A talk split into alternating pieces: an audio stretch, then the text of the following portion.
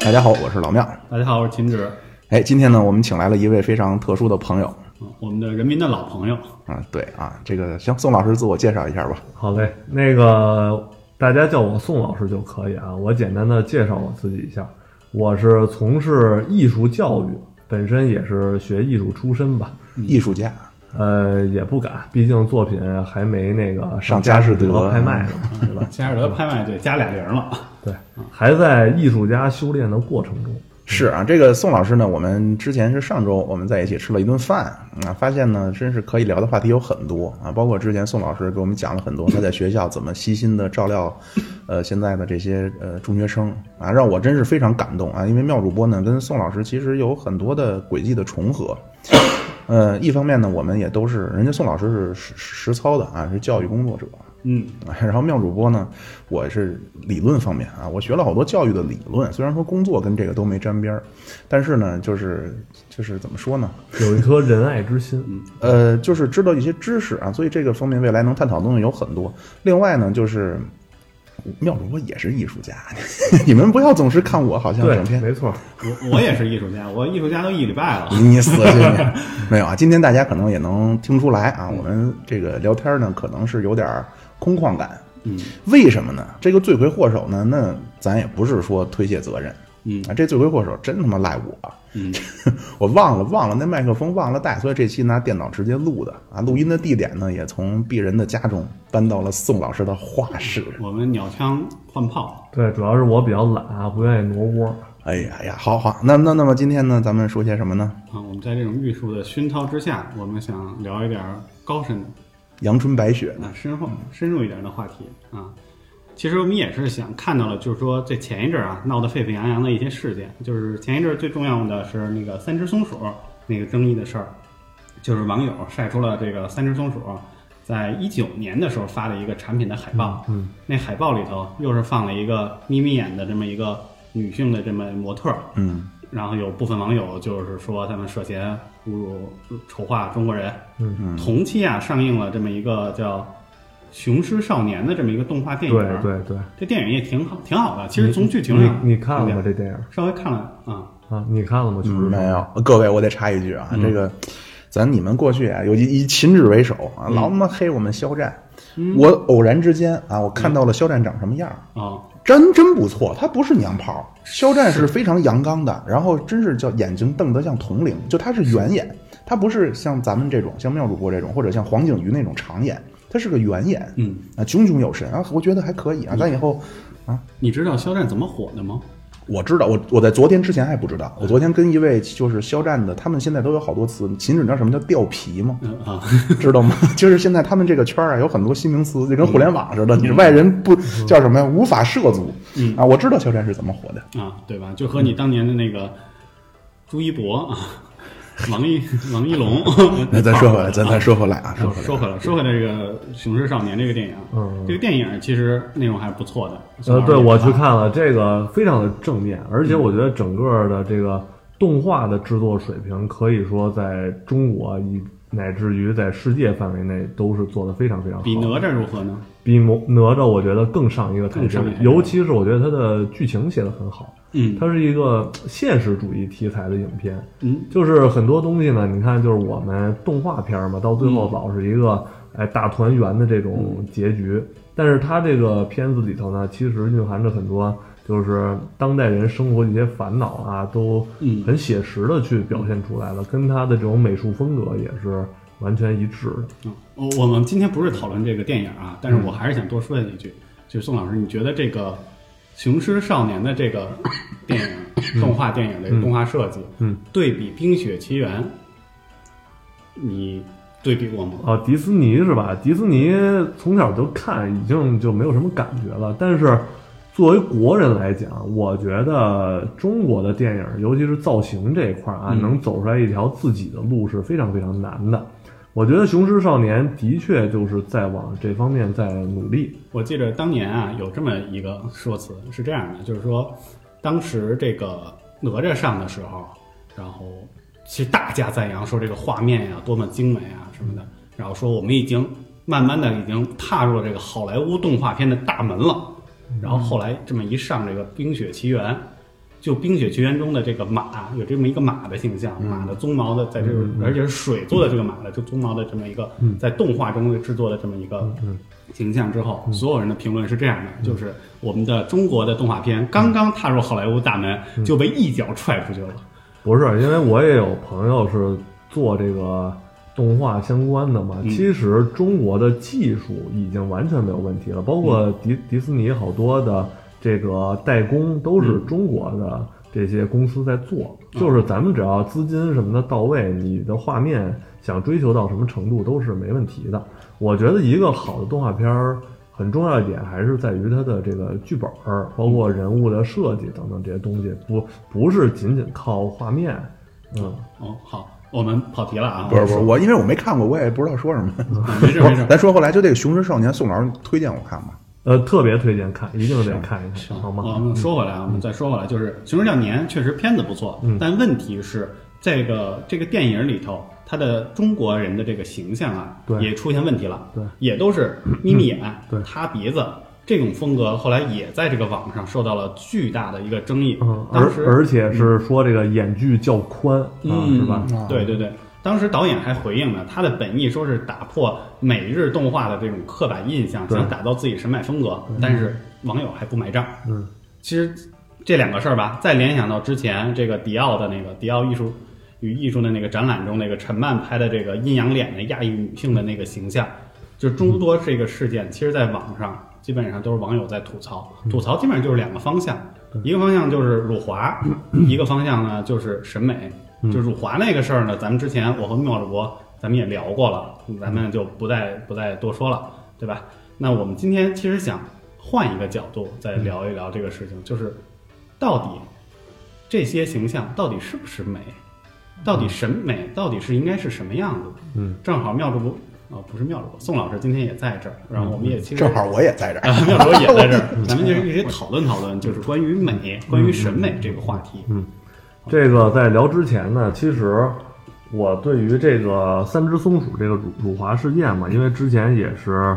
炒得比较热，我嗯还呢发表了在我的微信上啊发表了一段文字。嗯其实，在聊之前呢，我想把我写这段文字呢跟大家说一说。嗯我是站在一个就美育工作者的角度上嗯来聊的嘛，啊，希望二位也给批评指正一下。我是这么写的。作为一位美育工作者，我想对小眼辱华事件发表一点个人的看法。百年前，蔡元培先生就提出自由之思想、独立之人格的教育理念，所以人云亦云的狭隘的民族主主义者就应该先退下。嗯啊，因为我觉得咱们还是国人啊，从众的这种心理是比较重的，这个咱们之后可以再细聊啊。然后呢，其次，艺术学科最可贵之处呢，就是展现人的个性。在美学中呢，美是没有统一标准的。两千年前，中国人《道德经》里头就说过：“天下皆知美为美，斯恶也，故有无相生。”就是老子就说这美这种东西，它不是一个统一的标准，它就像高矮胖瘦一样，它是对比出来的，嗯对不对啊？然后所以呢，就是美这种东西啊，是不能根据一个个人的观点去左右的。而且咱们中国啊，这个几千年来，其实我们的审美也是在不断的吸纳和融合的过程中，最后形成了今天这样的审美。而且从我们今天这种美育的基础上来看，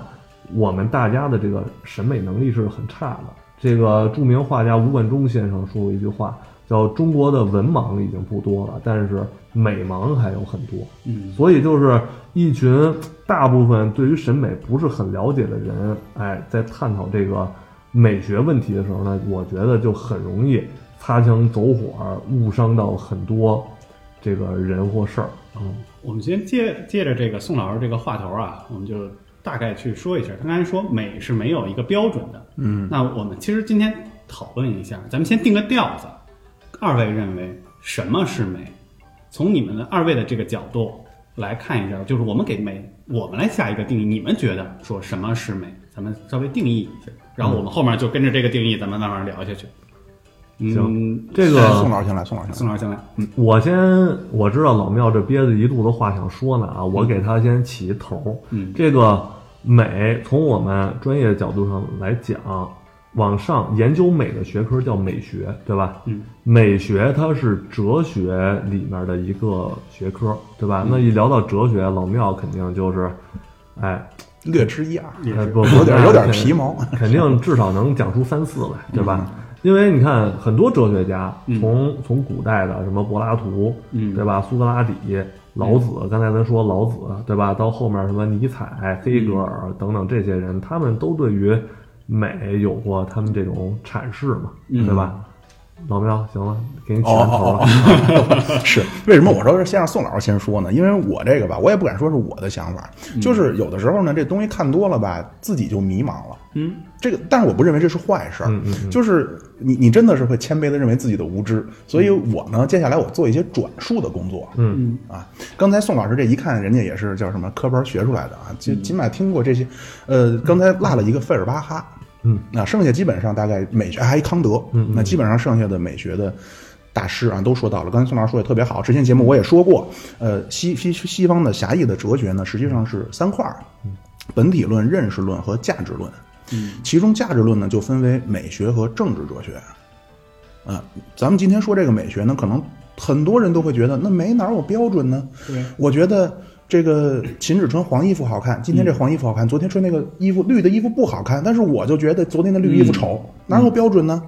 但是事情就不是这样啊。咱们先看三个，或者说，嗯，咱们看一个命题，比如说现在一个干枝儿梅，这是咱们中国的传统审美当中最喜欢的，嗯就是梅花已经 快要掉了的这么一个状态。第一个关于这个形象的描述叫：这是一个梅花的生殖器即将坏死的临界状态。嗯第二个是，我很喜欢这个这朵梅花。嗯关于第一个，大家不会有任何异议，只要你是学生学这个什么生物学、植物学的，你都会知道啊，这个花儿是植物的生殖器啊，它即将脱落，说明它叫什么即将坏死或者怎么着，我不懂了啊。那么关于第二个，可能有人说，哎，我觉得它好，我觉得它不好，我做了一个个人好恶的判断。这个从呃，这个可能不好叫美学了，这个叫做艺术批评。但是这个咱们一说批评，老师说啊，你这个孩子怎么不听话，就批评你。其实不是，包括咱们后边，呃呃，就是康德，咱们都知道三大批判。他说这批判，我也不，他也不是说我去批评什么，而是非常仔细的去考量其中的每一条、每一句话或者每一个呃概念的定义。这个所谓艺术，有一句话呀，叫一个民族一旦没有了艺术批判，那么这个民族的艺术创新能力必然极差。嗯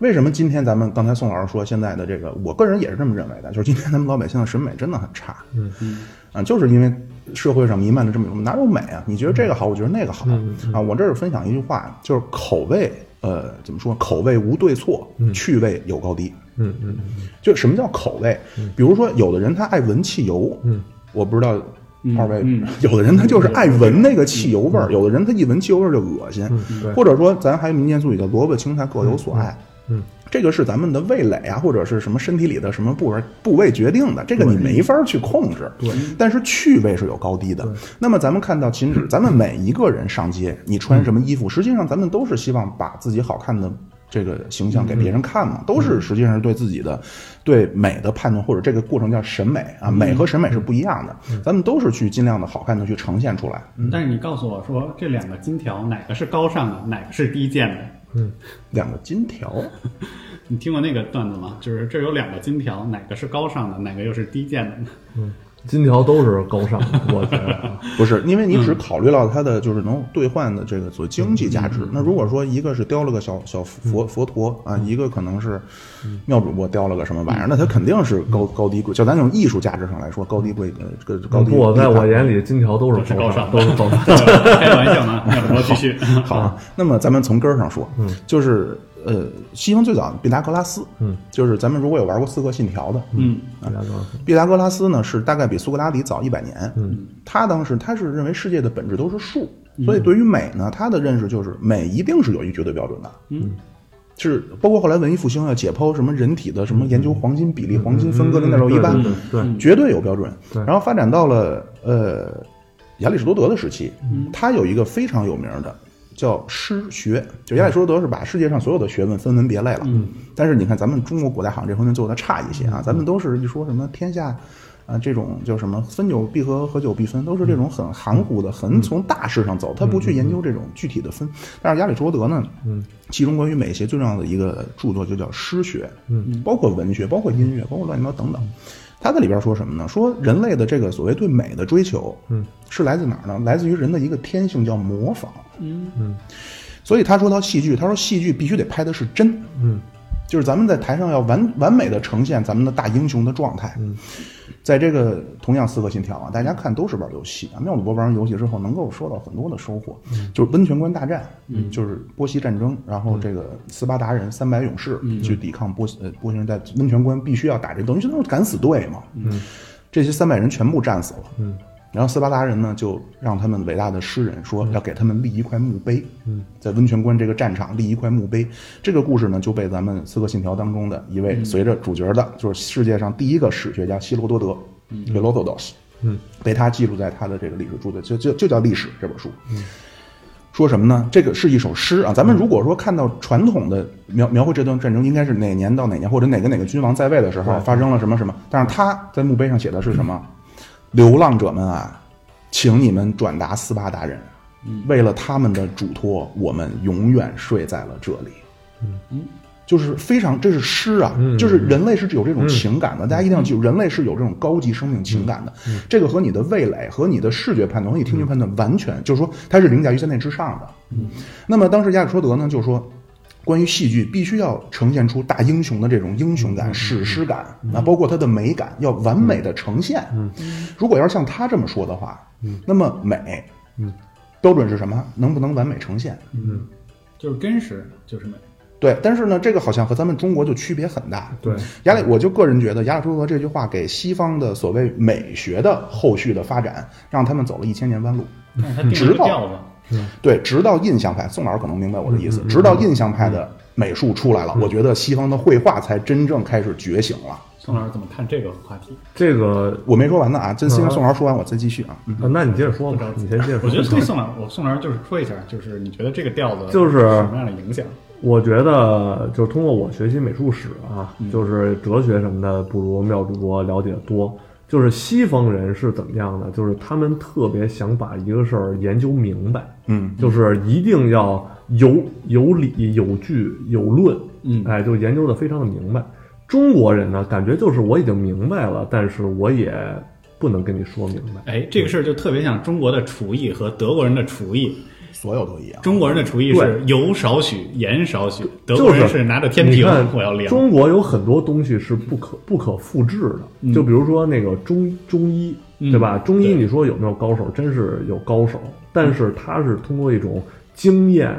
的累积，直到你最后的一种悟性。你能告哎诉我才悟什么能干麦叫如玉盘走珠吗？对，就是其实就是很多东西都是一种呃需要你发散的，然后去感受的，就是不同的人可能最后得到的东西也都不一样。嗯，但是啊，其实我觉得整个中国人这种哲学观，我个人观点，嗯，是更接近于现实的。为什么呢？因为你把每每一个事儿都研究明白，就如同一个一个点去拼凑一个事物。但是如果这个事物很大的话，你想你得用多少的点才能去拼凑出来呢？而中国人呢，其实是在找很多事物之间的共同点。当他把这些很多事物的共同点都研究明白了，那我不用知道这个东西是什么，它必定里头和其他相关的事物是有关联的。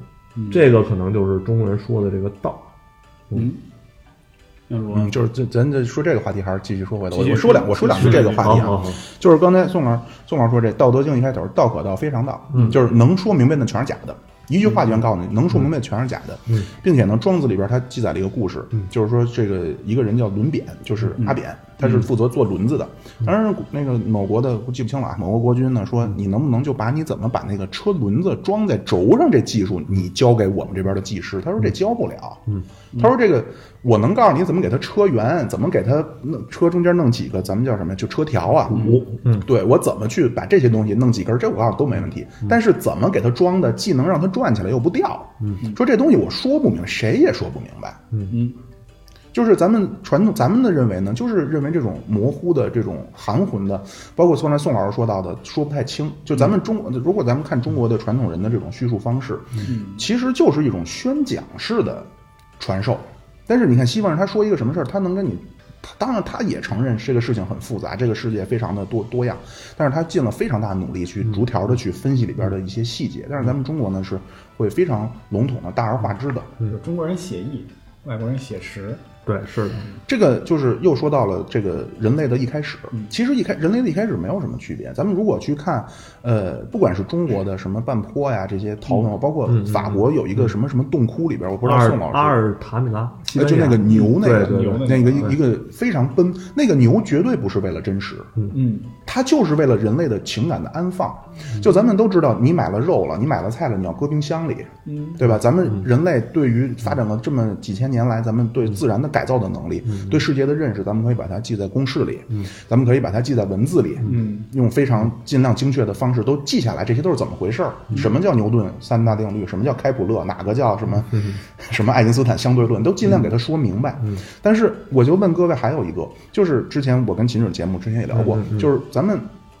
都中国人，尤特别是咱们中国的古代的哲人们，他们认为人和动物的区别，咱们不强调人是理性的这部分，咱们强调就是人是有高级生命情感的。嗯，比如说刚才咱们说斯巴达人写的这个诗，嗯那包括说枯藤老树昏鸦，小桥流水人家，嗯，夕阳西下，断肠人在天涯。嗯，如果说这个存在的目的只是为了把景色，这绝不是为了把景色告诉你。对，艺术的存在是什么？就和你要把肉放冰箱一样，艺术品就是要存放人类高级情感的媒介。对，没错啊，这老庙说的真是已经非常的深刻了，我觉得。嗯艺术家是什么呀？艺术家是人类里面就是异常敏感的人，他们能够感受到很多人感受不到的东西。比如说，就是举个例子啊，就是我们在一个房间里头，比如你傍晚，嗯你会突然间有莫名的一种悲伤的感觉，但这种东西呢，就是你想说又说不出来，又不知道为什么这种东西，哎，艺术家可能就能感感受受到你的这种感受，并且他能用他的一种呃技术，把这种感感觉给它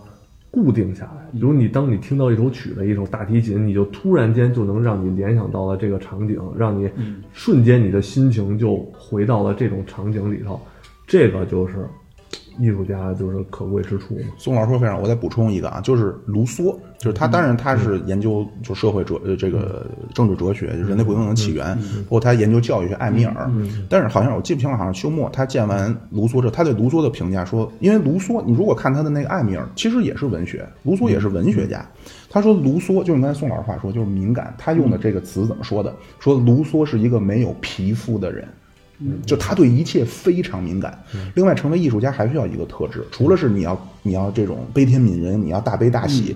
情感上你要有这种非常强的，就是有的人他这，尤其咱们可能一些缺乏人文教育的这种理科生啊，就是他满脑子公式，满脑子概念，满脑子推导，但是呢，就是你跟他聊天就觉得这个人可能有点儿就是言之无味啊，更严重一些就是面目可憎。你你是不是说琴去？秦始可 是秦始可是一个白羊座，可是一个情绪外放的 人。哎呦其实像我们像我们这种人，其实反而他们说更适合做艺术家。对，嗯我就知道 你爱冲。动，打球的时候经常跟人家干 起来。是吧 我不在了，秦纸好嚣张啊！现在我操啊，然后一个是这个，另外还有一个是什么呢？艺术家必须首先是一个匠人，情绪这些嗯，你必须要有过硬的技术。咱们都说啊，莫扎特，因为宋老师我对音乐比较熟啊，就是都说莫扎特是音乐神童等，但是莫扎特自己说了一句话，说用在研究作曲上的时间，谁也比不了我。嗯对，是就的一定是要用大量的你我我跟秦止之前说过啊，就是当然这话不要脸，我觉得我的艺术品味，我不觉得我比郎朗差，嗯嗯，我对这种它的表现当中一些细微的变化，我能够有感知，而且我会有自己的设计和想法，但是我手不行，对，没错。你必须要先是一个匠人。但是匠人跟艺术家什么区别呢？就是匠人，比如说咱们我是一做壶的，我是一个做壶的匠人，或者说咱们青花瓷也都是今天很好的有艺术的价值的嗯东西，但嗯是它只能是一个匠人，因为这个作品在它产生以前，他嗯就知道产生的结果是什么样了。但是真正的艺术家不是，嗯还要创造，在这个过程中，他是全他也不知道。然后另外还有一个，就真正的艺术，每一个去品味它的人，也是在完成他的艺术属性的一个必要的过程。是的我咱们就是话要一一句一句说啊，饭要一口一口哎吃。这儿这儿我得说两句啊，我可能就今天我就是那个苏格拉底是吧？就是提问型的，嗯嗯嗯，啊，对。刚才宋老师提到的，就是说艺术啊，艺术家需要有一个情绪上的一个表达。嗯，他所有的东西就是他表达出来的情绪是别人，就是一般人抓不住的那个情绪。嗯，艺术家能抓住这个情绪，并把它做通过艺术品来对呃做那个怎么说呈现出来。嗯啊，这里头其实我能理解啊，比方说前些日子比较有名的，在尤伦斯艺术展上，嗯，放了一香蕉，嗯，贴在墙上，贴一胶布，嗯，我说这个可能是可能我们看不懂，是因为这是艺术家一个对于香蕉的情绪的一个宣泄，嗯啊，所以我理解宋老师。那么要不你告诉我，这个匠人的精神在这里怎么体现的呢？啊、首先我对现在所谓后现代的艺术，嗯就对不起啊，宋老师，如果我的观点有冒犯到你，我啊，不没没没关系，咱我这是都可以聊。我非常嗤之以鼻。嗯我认为现在很多人他是自说自话，因为我之前没说完。就如嗯果咱们听完了真正的艺术是什么，大家也会得出一个结论，就是现在所谓很多后现代，包括嗯拿一个什么男厕所那小桶，就那个撒尿那玩意儿倒着一小搁小便器啊，嗯说是个什么艺术，那根本就不是，那那根本不是个艺术。嗯这个地方我给大家做一个普及啊，刚才妙主播说的呢，这个是杜尚，杜尚嗯的这个作品呢叫《泉》，他是拿一个呃小便器，就是男厕所里这个小便器呢，当成一个作品，参加嗯了当年这个艺术沙龙。但是这一点我是一定要说，这个杜尚我是有过一定的了解，他嗯在整个艺术史上的地位是非常非常高的，他是开创了一种新的一种人的审美，甚至一种艺术的观念。他在这个艺术史上的地位就如同老子的地位，就是在西方啊，就是所有的就是西方之前的这个艺术，就像是一棵大树，从树根开始，原原始艺术到古典艺术到现代艺术，印象派就是长得枝繁叶茂。那这个杜尚是什么人？杜尚就是这棵树的倒影，嗯，他开创了一个虚，就是在西方，他是第一个把这种虚的观念，艺术就是它存在不存在都无所谓的这么一个观念，给它呈现出来。有了杜尚，整个西方的艺术其实才完整。就是这一点，中国的艺术是什么？中国的艺术永远是虚实共同发展的。就是你看我们的诗歌，我们的绘画，总有不给你说清楚的地方。比如说诗歌啊，王维的诗对吧？“行到水穷处，坐看云起时”，这你怎么理解都可以。它既是一个真实的一个场景，对吧？它又给你留下了无穷的想象空间。黄黄公望的《富春山居图》，对吧？大片的留白，上面什么都不画，包括你看我们那个古琴曲啊，弹一个就揉这个弦，哒泛音，哒就这这东西，嗯没有什么节奏旋律，就是甚至磨起那嘚儿嘚儿嘚儿特别小那种小噪音，它都给你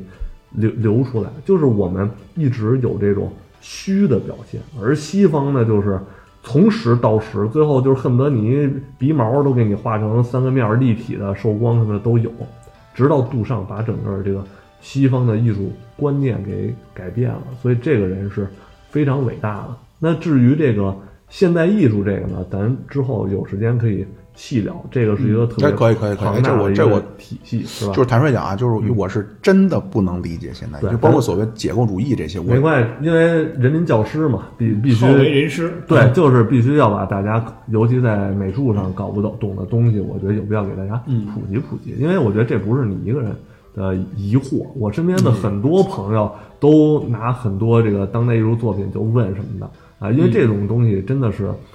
一两句话说不清楚。我觉得它这个呢，也跟一会儿我要表达这个观点是有关系的，就是我们的审美是如何形成的。嗯审美，对吧？它形成的方面是很多元的，有一方面就是教育。嗯，好，那我我们先把第一个话题咱们好唠完，就是好妙主播，咱们再没最事终啊，宋总老结师一下啊，就如果你我我总就还且着呢，我去，这哪是那么没事？咱这期不行，咱裁成两裁两半 儿，啊就是你稍微控制一下，你啊太大段了，太大段了，稍微控制一下。那那没法，那就像宋老师刚才说的，这这两句话哪说得清嗯我呢？我知道，我知道，我说你可以，嗯，稍微宋老师，我我就是稍微那什么，不没今别天的今意天思，表达欲很就是不不是因为好不容易有这机会产生化学反应，对对对对是吧？然后，然后刚才说呢，那如果亚里士多德他说以象就是美，但是直到出现了一个非常伟大，就是康德。康德说一个什么呢？他说关于感性的判断，比如说这东西香不香、臭不臭，啊，这个色彩是否明亮，他说这些东西呢是先有了愉悦，然后产生了判断。就是这个话妙听主着嗯播，那个打断你一下啊，你这块儿是把我要想说的话给说出来了，因为毕竟我是上美术课嘛，我针对的都是这个初高中的一种学生。这在相声界叫刨活。刨刨，哦 这那这段就让我刨了吧。啊 你说吧，就是真的是有很多的孩子就就问你这个最本质的，老师你觉得什么是美啊？也会问你很多很尖锐的问题。老师，我觉得那蒙娜丽莎那就不好看，为什么放在美术教材里头什么等等等等。所以我在给孩子们上课的时候，有两句话我必须要说在前头，就第一就是什么是美，嗯啊，孩子们会说很多东西，但是我最后会给他们一个答案，我会说，你看很多人啊阐释过美，但我个人比较认同的一种美是什么？美是让你愉悦的一种感受。嗯嗯，这是我对孩子们说的最多的嗯一句话。另外一句话是什么呢？就是说，一定记住一点，就是美是一个没有标准答案的。嗯这么一个问题，啊，就是说，如果一个数学老师教教你们班数学这题都做了统一答案，当然你们统一都做错了那不算啊，就都得到正确答案，这数学老师特棒。如果我教你们画画，全班最后画的东西都一样，我就是一个不懂艺术的一个老师，嗯就是这样的。嗯，就是怎么说呢？咱也不是说针对宋老师啊，这个不是我说啊， 康德，嗯康德说呢，就跟你说这完全相反。康德针对你第了，一，对康德他有点有点针对宋老师了。他说第一呢，康德他包括说道德，他就所谓三大批判，呃，纯呃纯粹理性批判、实践理性批判、呃判断力批判，实际上就是说的真善真善美三件事嘛。他最后大家如果说对康德不了解或者实在看着很头晕啊，简单的说，康德把所有问题他认为都应该是普世的，道德应该是普世的，包括美也应该是普世普世的。刚才我只说了一半儿，他说这种感官上的这种刺激是先有了愉呃先有了愉悦，然后产生了判断。就是先受到这个刺激，它是香的，然后我知道了。那么美是什么呢？是先有判断，后愉悦。嗯，但是这个就是听起来就会非常的晦涩啊，它不是一个时间上的，就是它不是说我是先做出了判断，然后哎哎，我这个和某某著名的呃美术老师宋老师的判断一样，我很愉，不是这样的，这个不是一个时间的先后，就有点类似说。呃，开水和一百度的这个关系，嗯，就那么这个判断是什么？为什么康德说美何以成为普世的呢？或者说美是什么呢？如果说康德说，如果说美只是说带来愉悦的话，它绝不能是普世的，嗯嗯就绝不能是说放之四海而皆准的，因为很可能我不愉悦，包括道德也是。他说为什么他批判那个功利主义，就是不能说哦这个呃你觉得合适的就这么着，那那我还觉得那合适的就怎么办呢？必须有一个超越这个的。所以不能以你个人的好恶为标准。他说这个东西是美是什么呢？美实际上就是承载着人类的情感的这么一个东西，但这个情感又不是一个简单的说喜怒哀乐，是非常复杂的。这个东西为什么有的人觉得这个不美，觉得蒙娜丽莎不美啊？有的人很多人觉得古典音乐不美，嗯一原因很简单，如果我跟宋老师，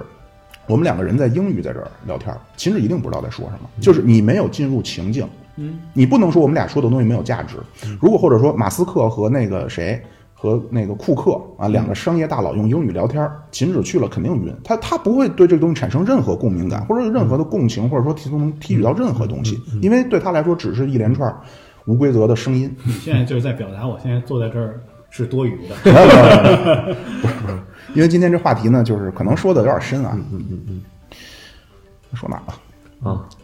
就是你代表了康德 diss 了我一下，呃，不不不，这个我我我真的是觉得他们到最后聊完之后是很深的。那么，所谓这个这个到底那人类的情感是什么呢？好，这就是艺术的另一个特点。如果他能说清，那就不是艺术。为什么我不是看？就我不知道宋老师您啊，我个人是对像摇滚啊什么的评价不是很高。嗯嗯，因为他说清了。嗯他说我彷徨，我迷惘、啊，我的青春，我挣扎，我呐喊，我知道了。嗯嗯，第一，这个能说清不够复杂；第二，一个这些不是人类永恒的关注的宏大的命题，嗯就是咱们呃，我我还是举一个例子，比如说嗯。文天祥，就是他南宋呃真的是付出了。如果大家了解这个蒙古人在东亚大陆上、呃欧亚大陆上面这个横行无忌啊，就是南宋真的是尽力了。而且文天祥呢，就是两次被抓，然后在他最后被抓的时候路过南京，就是过金陵驿。啊，就如果大家去多了解一些这个的话，再去听就是“草河离宫转西晖”，就是草盖上了行宫啊，夕阳照下来的这个场景，“草河离宫转西晖”，呃，孤云漂泊复何依？山河风景原无意，城郭人民伴已非。满地芦花何我老，旧家燕子傍谁飞？从今别却江南路，化作啼鹃待雪归。好，就是我每一次我当包括我去看文天祥的这个诗啊，包括有一些其他的一些诗，包括比方我听莫扎特，甚至有时候听巴赫，我真的会哭。嗯，但是你问我是为什么会哭，是因为它太美了吗？嗯，就是这个所谓咱们总说审美审美啊，如果只是因为它优美，这个呃，在费尔巴哈那儿，他认为这个还是相对低档的，就是咱们一会儿再说啊，就是美可以按照两个维度分成两对儿，一个是优美的，一个是呃宏大的，一个是喜剧的，一个是悲剧的。那这个待会儿再说。那么人类的这种复杂的情感，那比如说像莫扎特或者贝多芬，我只会作曲，我不太会文学，不太会什么，我这种美丽的情感，我只能用音乐表达。那么你像咱们古代的这些诗人，他都识文断字啊，他为什么不能把他的情感写下来呢？他为什么不诉诸于一篇文字性东西说明呢？他偏要，而且刚才刚才宋老师说王维，就是很多的诗，呃，包括之前我说那枯藤老树昏鸦，然后还有那个谁，那个王安石，跟这个也也很相似，就是大家看他就是罗列的这个场景，嗯，呃，垂柳、鸣条就是鸣虫、绿暗。暗绿的暗暗绿色，绿暗，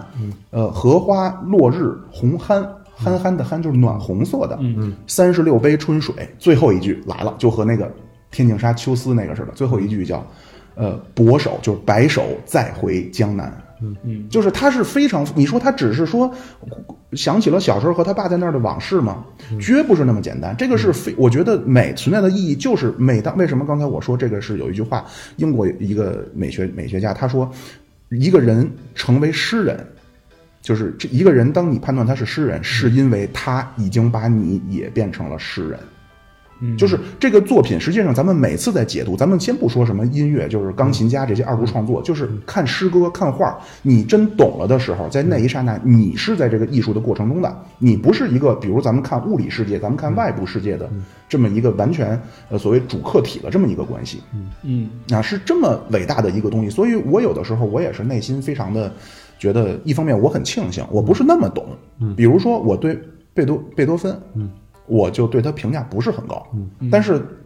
而且啊，各位啊，咱们不不要总是觉得说，那有一帮人他就是装逼，他用一些很华丽的词藻，他在说什么什么，嗯他那很多著名的乐评人也是从一开始，他不是嗯所谓内部这个圈里的人做起嗯的呀，怎么从来没有人去挑战像梵高？就梵高画那他妈什么向日葵，呃，农协就是很有名的这些画作，可能很多人看这就是什么呢？蒙娜丽莎这是什么呢？嗯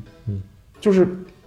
不，因为这些东西它的历史的所谓怎么说呢，艺术地位毋庸置疑。但是呢，我对贝多芬的这种所谓的欣赏程度就没那么高，这所以为什么我说我还没有到那么高的一个程度。但是庆幸的是，我觉得起码我多一半身子踏进了艺术世界的门。就这个艺术世界和咱们现在所现存的这个物理世界，就是咱们这个坐在椅子上，在桌子上啊，三个灵长类的动物在互相说话，不是一个东西。在艺术的面前，人类的语言和逻辑是毫无存在价值的。嗯，就是你不可能说你想象我怎么用中文，你怎么用英文去把这个事儿说明白，你说不明白。嗯但是只要你是人，你真正进入了这个艺术的世界，你不管是站在一幅画的面前，你嗯建筑的面前，雕塑的面前，音乐，你听音乐，你都会明白你作为一个人是有多么的幸运。嗯。可能我有点慷慨激昂，因为我是真的是这么觉着的啊。嗯但是这里我要说一个问题嗯啊，这个我觉得妙主播可能有一些跑题了。嗯，就是我们刚才其实想聊的说，到底我们认为什么是美，美的定义是什嗯么？但妙主播其实现在一直在美的讲定义是就是承接着人类的情感的这么一个容器，嗯嗯就是这个东西，你能承担多少就是有多美。为什么很多东西？刚才我说永恒的人类的情感，你看流传下来的这种艺伟大的艺术作品，绝没有一个是因为有一天街上谁踩他脚了。但是呢，我这边看到了一个，就是一个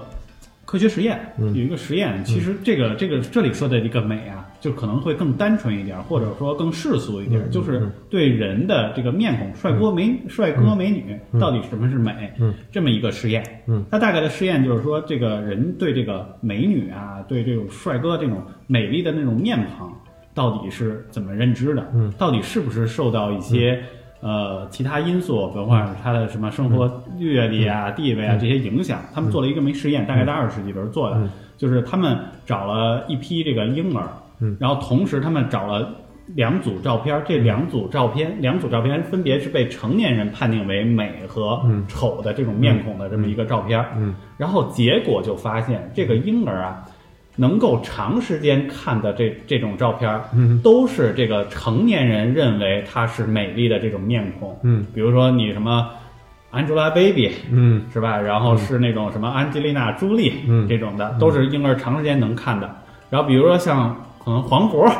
对吧？这种他可能就看的时间就短，嗯那你说这个婴儿啊，对这种面孔的这种反应，对美的这种反应，嗯他其实他没有什么受到背后的这种文化的影响，嗯他也没有说受到什么种族啊、性别的这种嗯影响，其实都没有。嗯但是他就可以有这种先天的这种机制，能够去对这种美去做一个判定。咱们说的不是一回事儿，嗯，就是在恩格斯的美学，他开宗明义就说，刚才咱们都说美学，美学，嗯恩格斯开宗明义就说，从现在开始，我不管它叫美学，叫艺术哲学，嗯就是价值论，一个是政治哲学，还说一个不叫叫美学，叫艺术哲学。嗯刚才你说的秦志刚才举的这个例子是单纯的，你你你就是，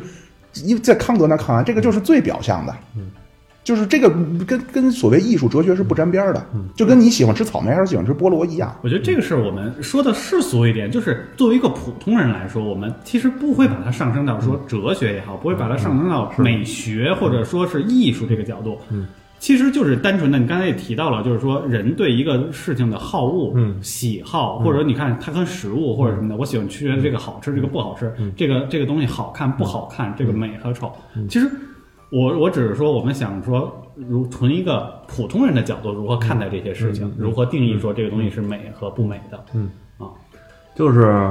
刚才老庙啊讲了好多这种哲学的事儿啊，嗯就是其实我发表一个个人观点啊，哲学这东西啊，包括也美术也有很多的理论，嗯，之前我也特别沉迷，就觉得我真是讲的很高深呀什么的，但是就是到了我今天这个岁数，我就、只要一提理论，我转身我就走了。哟，就别转身儿操啊对别转身儿我我说一点，就是理论看了很多，然后因为美术史我也看了很多，就是说这个艺术这东西什么时候有的，咱从根儿上去聊一聊，对吧？嗯这艺术呢，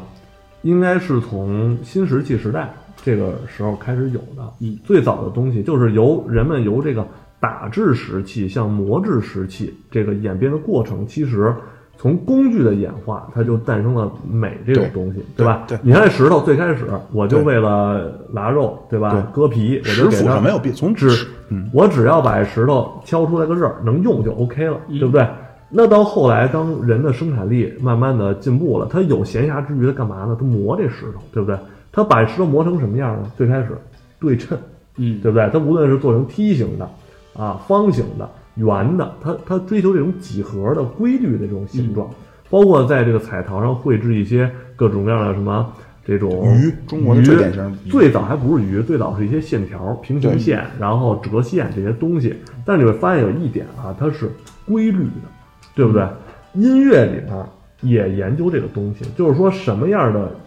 音乐它是人们最普遍能接受的。嗯，妙主播，你这你知道吗？就是就就是，如果你们要说往往往那个老百姓能听懂，就是和谐，嗯我我跟 你说，但是我那会儿听了一个，嗯就是为什么神曲有一些神曲能够特别快的火，嗯，就是因为它的旋律朗朗上口，然后而且节奏感特别是的这样嗯，越接近于人这个心跳的这种大大大大，就是一般人就会听强。起当来当会当当当当，啊，对， 会比较舒服。就是秩序是我们人本能，因为跟我们的一些机能是能直接产生关系，不经过大脑。嗯，嗯啊，所以人就会产生这种愉悦的感觉。就是我们看一些平行的重复出现，就包括现在很多强迫症患者啊，就喜欢这种东西。这种东西，这跟美不美没关系，是直接我们的视觉，包括和我们的人的一些机能就直接产生联系了。所以这个就是我为什么说这个美是让人产生愉悦的这么一种感受，嗯就是它不经过任何哲学的什么思思考什么的东西，就是你看“美”这个字儿在咱们中国，对吧？它有好几层的意思，嗯，对不对？就是你说经常老师问，哎，你那儿美什么呢？嗯这说这孩子绝对不是说你你这好看什么的，对不对？就是说你高兴什么的，是不是美代表一种心情，是不是开心，对吧？就有的时候，当我们听到一个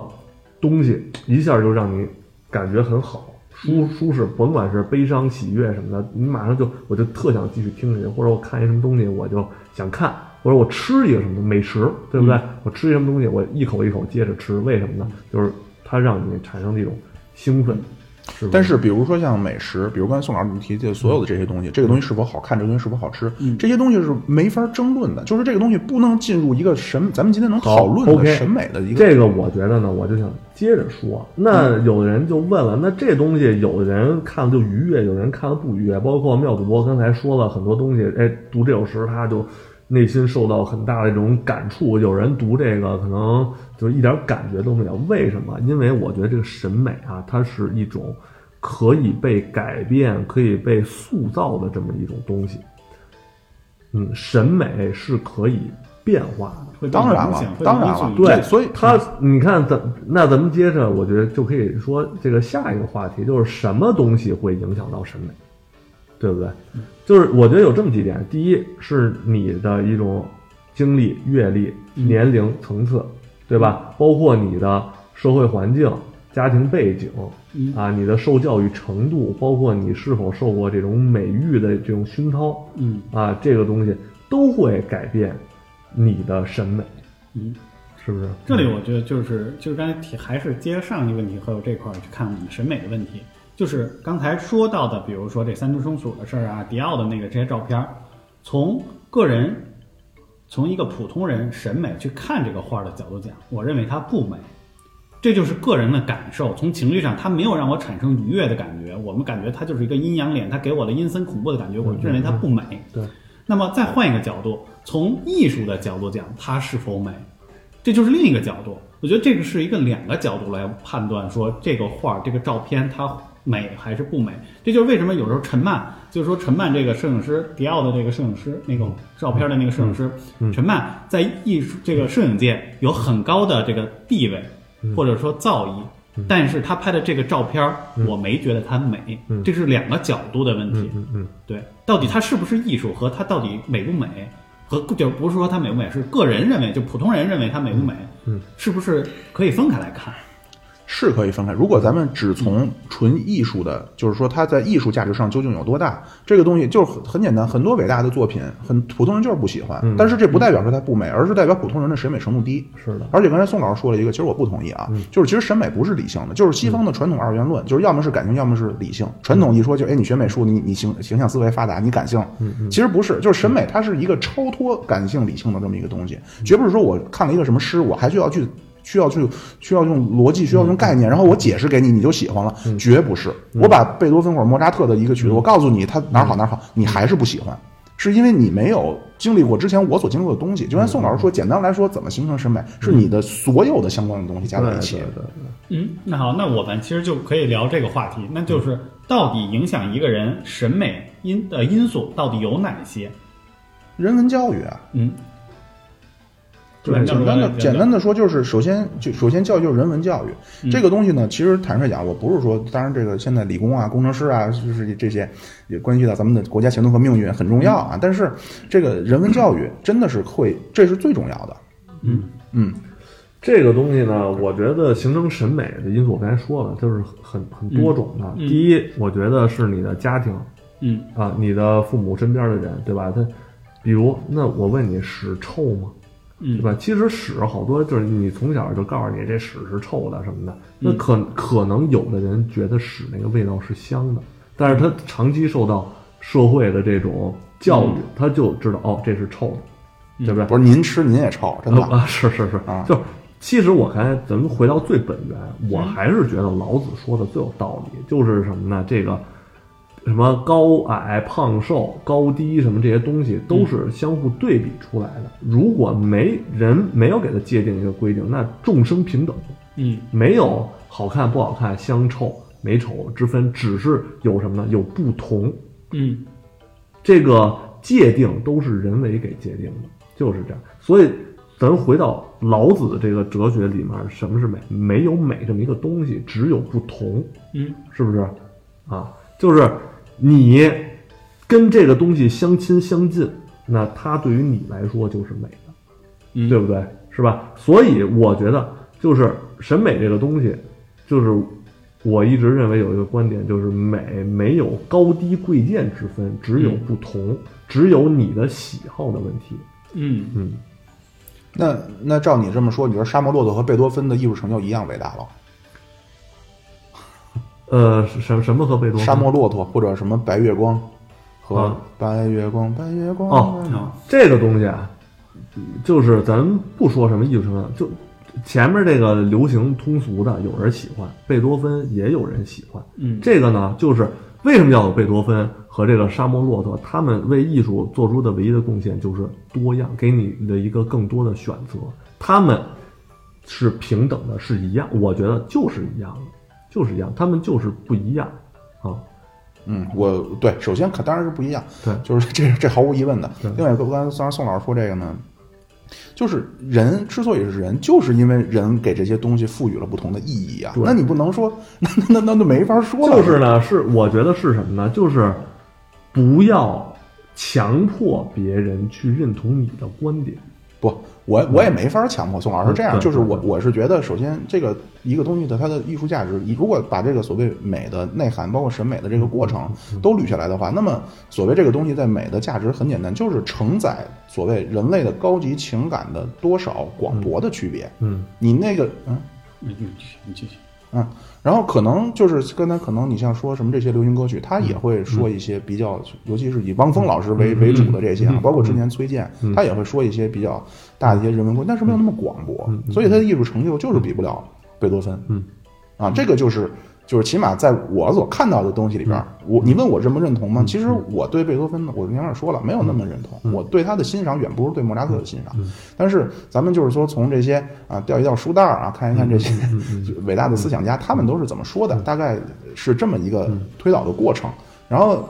嗯，所谓说不同的这个，嗯嗯我肯定是承认不同，但是那你不能说因为它不同，所以咱们就不去做是非判断。那照你这么说的话，那咱们还不应该去去禁止杀人了呢？啊，不是这，我觉得这个是什么？因为刚才咱还说了一点，就是欣赏美，还有一个决定因素就是你的文文化背景，你这个人的素质等等的，对不对？那就是咱们说接受教育少或者你知识面窄的人，那么他他们可能会有一种共同的一种审美。就当我对事情已经了解的很多很多了，那这些人。精英阶层，比如说咱们精英阶层，他们也有自己独独特的一种审美，对吧？你像古代士士大夫，对吧？他们精英阶层都有一些独特审美，这个老百姓可能都都不喜欢，嗯，是不是？所以我这里有一个问题，嗯是不是现在的一些艺术是被一些精英阶层打上了标签儿，才成为艺术品，才成为美，而不是它真正的就是说能够被普罗大众所接受的那种美？有没有这种可能性？就像一个，比如我举个不一定让你觉得恰当的例子，好，这个北京有那么多的餐厅，然后有的人说北京这个好吃，有的人说北京那个好吃。嗯嗯嗯嗯米其林来了北京，嗯做北美米其林的评级、嗯评分儿，嗯打了这个，打了这个，这个米其林一星，那个米其林二星，嗯这个呃叫什么呃哪哪个餐厅、打了一个几星，嗯，但是那个名单公布了之后，骂声一片，嗯对嗯为什么？北京人没有人认为这个名单符合北京人心目中的嗯美食，就像前几天吵架的那个乾隆白菜到底是不是好，是不是是不是个菜嗯？是美北京是不是美食洼地，对吧嗯嗯嗯？就是嗯当一个，比如说可能是一个权威机构，或者说你们的这个说所谓的这个上层的这个人，给这个事情、给这个艺术品、给这个作品或者给这个东西打上了标签儿，打上了尚可、嗯非常好、特别棒、登峰造极，那这个就成了艺术品了。它没打上标签儿的，就不是好的东西，不是美的东西。有没有这种可能性？就是这个审美啊，我刚才也说了，不要用高低去分审美，我觉得有一种分法我比较认可，叫大众和小众，大众审美和小众审美，啊，就是可能我们大部分人的呃生活条件、家庭背景啊、社会背景什么的都比较接近，所以我们有一个共同的一个认同的东西，嗯，啊，这可能叫大众审美，但是也有小众审美，啊嗯就是可能我们大众排斥的东西，或者觉得不好的东西，有一部分人就是喜欢这种东西，就是人家的感官跟我们不不太一样，就是我们觉得是噪音，或者是这个臭味儿的东西，或者是看了恶心的这种视觉，人家看完了以后会产生一种愉愉悦的感觉啊、嗯比方说前一阵儿比较有名儿的一个音乐节目，有些音乐节目有一个著名的乐评人丁太升，嗯，这可能大家也看过一些新闻，也有耳闻，就是丁太升就在一些作品后面就开始骂，就是就是说这个作品不行啊，这个不行，那个不行。后来他们他丁太升都被他被这些演员们啊，歌唱这个作者们去怼了，嗯，就是就这个就是不同的乐评人，他就是说这个好，这个不好，这是就是也是每个人有不同的这种品味嘛，当然，每个人有不同的品味。就是金枝，我觉得刚才我说那么多，就是你可能这些其实例子没举的合适啊。就是嗯还有一种可能，就是你可能也是没太听明白，就是所谓这些最感官层面的东西，这个确实没得没得争。就像宋老师说，那就是不一样，萝卜青菜各有所爱。嗯你非让我觉得榴莲好吃，或者你非让我觉得汽油味儿好闻，嗯我只能觉得你有病。嗯，但是如果上升到一个艺术东西的层次，首先我是不认为现在还存那么多的艺术家，你还有资格去点评。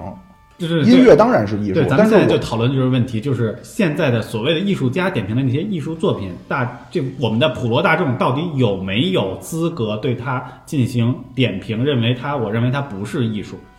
你当然有资格，有为什么没每资格个人对都有去评判的资格？但是我觉得啊，嗯从又从美术角老师的角度上出发，我觉得咱们在点评的时候，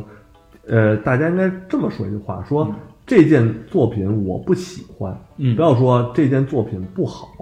嗯，嗯，那就是就是那这就和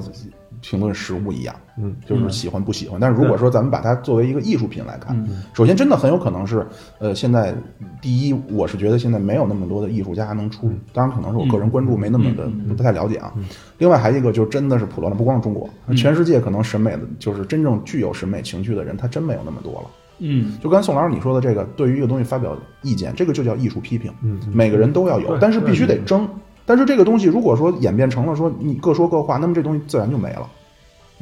但是你又说艺术没有标准啊。谁说艺术？我我我刚才说了那么多，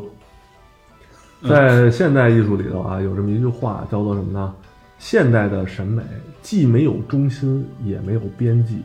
嗯，嗯，其实就是到了一个没有标准的这么一个我们可能是时在代探索艺术的所以边界。所以不是就是所以说咱就是拿我可能比较熟，就是音乐这块儿。嗯，二十世纪以后的音乐真的我我就不太清楚，当然可能要就是就是所谓那个。那个斯特拉文斯基什么的嗯还是可以的啊，就是主流的什么什么先锋派什么的，我真的我是不太明白它的艺术价值在哪。嗯，就是从哲学的纯思辨的角度，它能够有一套的自己的说法。嗯但是从一个就是音乐的，因为每一项艺术形式它也是有载体的，嗯就是现在给我感觉所谓先锋派的音乐是把这个载体已经准备破坏了。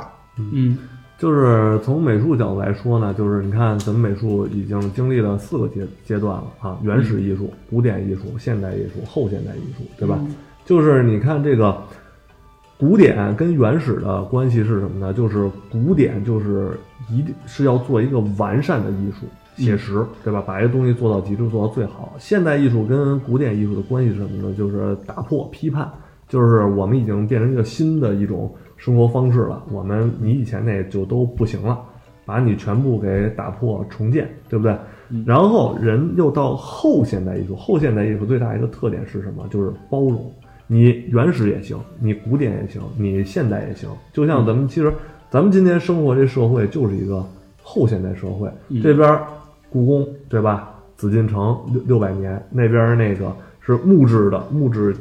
这个结构的建筑，那边儿是中国尊对吧？玻璃的这种，它们都共同存在于一个空间里头，对吧？你你到大街上，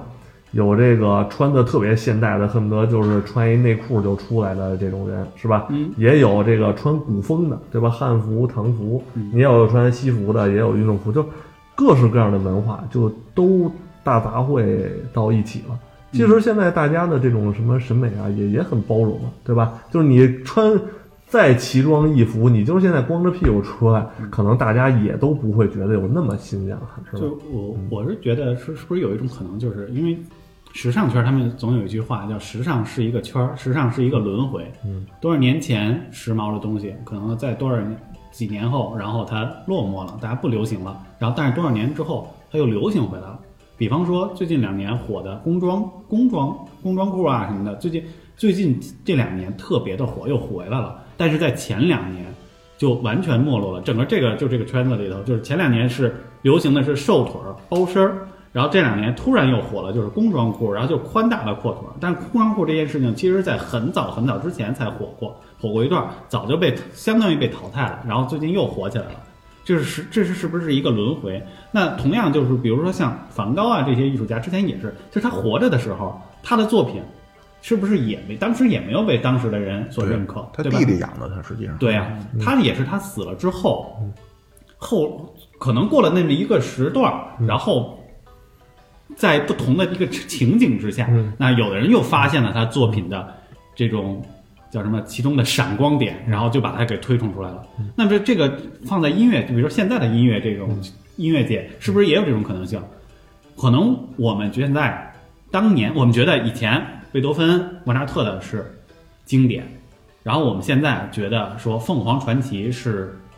稍流微行音差点乐儿嗯啊，是流行啊。当然，我这是举个简单举个例子啊，不不一定恰当，就是觉得现在它是流行音乐。过了五十年之后，嗯再过五十年或者一百年之后，是不是又有人把这个凤凰传奇当成奉为经典了？这也是可能的，对不对？就是在不同的这种环境下，不同的这个嗯呃社会的这个人的这种生活的条件环境下，然后他们的这种接触的不同的这个状态下，可能他看待这个事物的这个标准就不一样了。嗯他对艺术的标准是不是也会有差异？我跟你说，这个呢，我给你举个例子，举一个艺术家的例子啊。嗯这个艺术家叫常玉，嗯他是一个中中国的画家，他也是留法、嗯啊，他跟这个徐悲鸿、嗯他们都是一届的。他在他有生之年也是默默无闻，嗯但是这个画家，你现在可以查这种就是拍卖什么的，就是近些年啊，极其受到人们的这种吹捧啊、嗯追捧。就是他的绘画风格是什么呢？就是特别的简单、空旷啊、虚无的这种东西。那为什么当今？因为其实当时这个留法呀、留日很多的艺术家，那有很多为什么今天没有被发掘出来，就是因为我觉得常玉画的这些画儿的这个风格，符合了当就是当今很多人的这种审美或者他们的这种心境嗯啊，这种内心的孤独、空虚嗯啊这种东西，然后又是那种粉粉的这种色调，就符合了啊，所以就是。